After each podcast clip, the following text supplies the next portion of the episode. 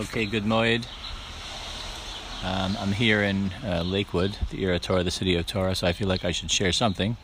And as you know, preparing for Passover, Pesach, I was gathering uh, concepts and ideas to share, to understand, to share with the family, etc.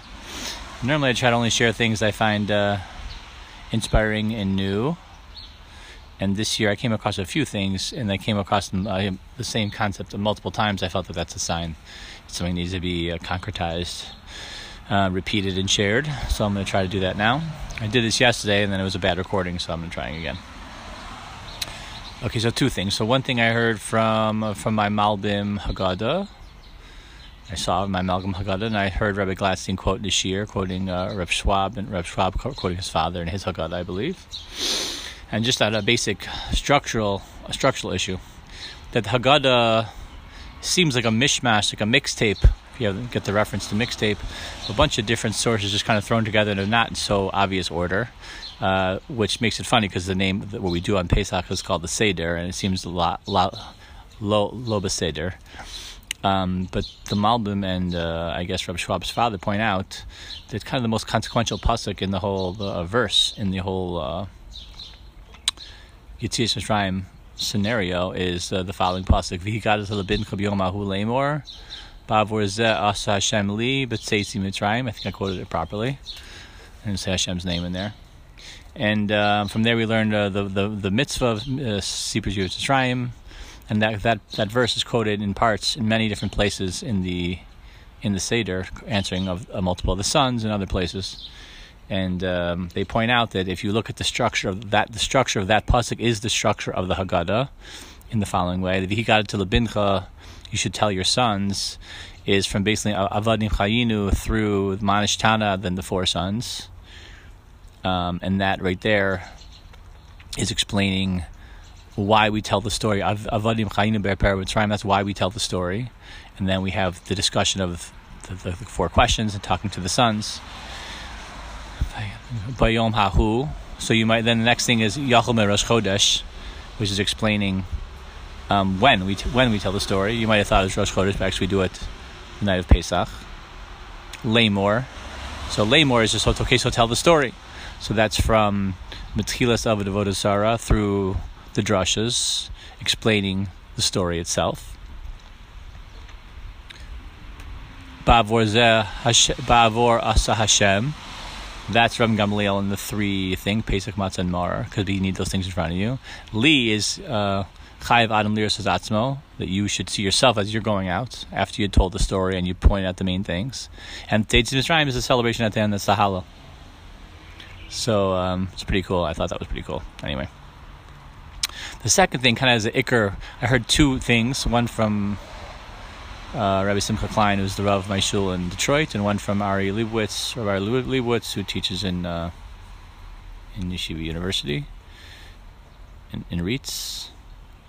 Um, so they both they it's totally different um, angles, but kind of I think making the same point. So since they were both making the same point, I thought in interesting ways I would just share that. I'm going to kind of th- kind of do a mix and match of their things. I'm going to just say three questions and then say over the vort and then uh, answer the three questions. I think, and then that should try to combine what they're saying. So I guess question number one is Rabbi Klein quoted a a midrash, which seemed hard to understand. The midrash says that Hashem, his uh, sameach b'chelko, he's happy with his lot.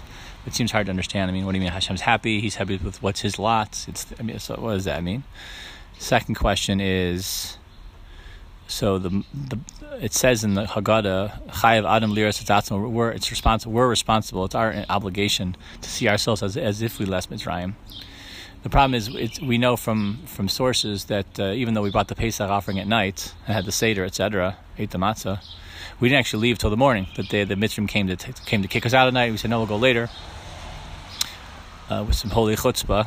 So we left in the morning. So for Chayiv Liras Atzatno, why aren't we having the celebration in the morning?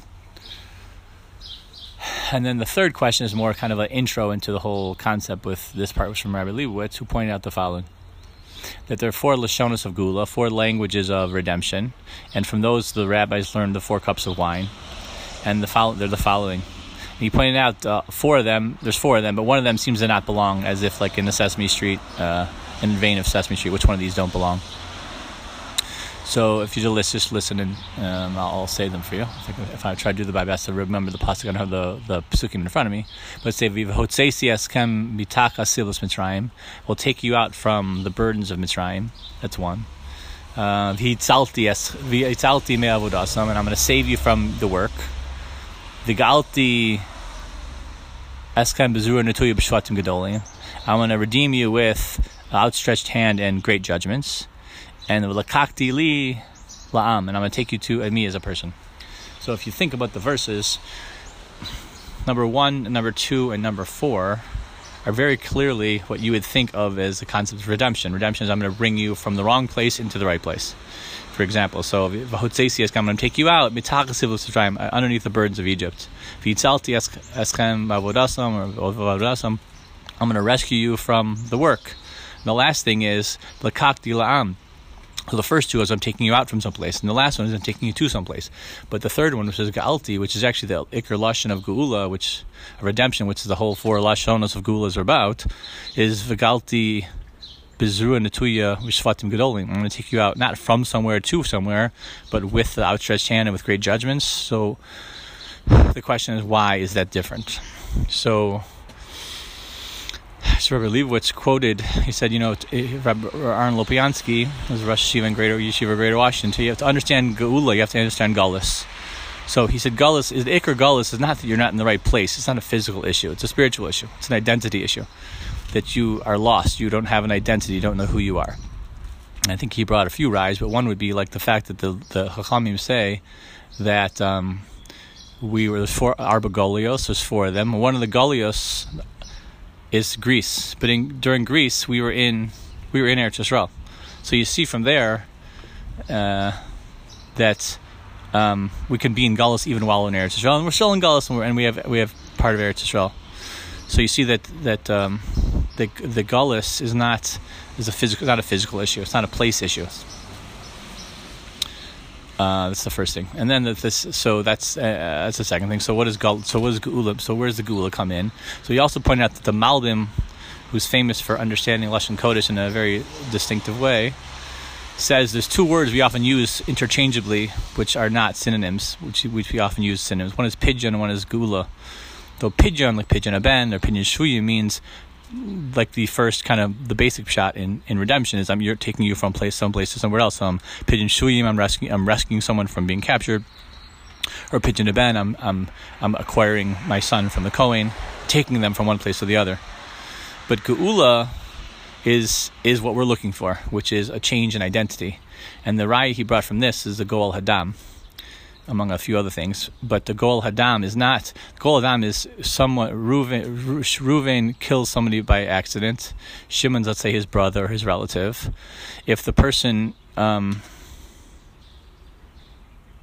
sorry, Reuven is let's say kills is is killed by accident by Levi. Let's say Shimon is Reuven's relative. If Levi doesn't go to the um, Miklat, then Shimon can be the Goel Hadam. He can he can actually kill kill Levi, even though he did it by accident. Um,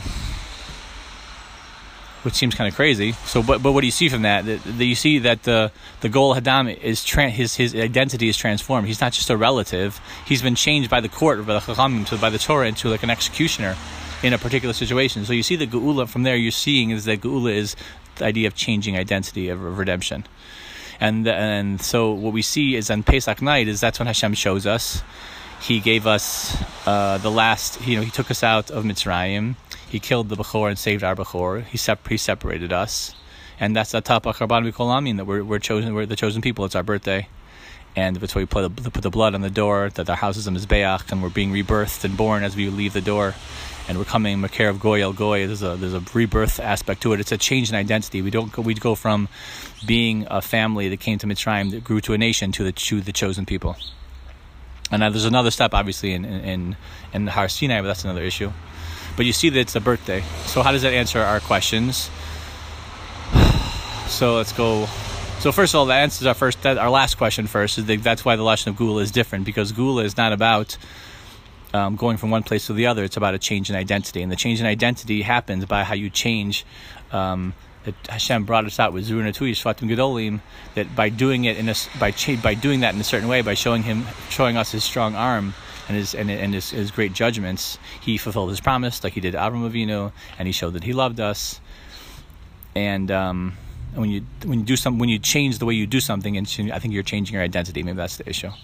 The second to last question was why do we leave in the morning? Uh, why don't we celebrate Pesach in the morning? We don't celebrate Pesach in the morning because the ikr change in our identity was at night when we when Hashem passed over our houses and killed the Mitzrayim's firstborn, and we ate the korban Pesach. We put the blood on the door.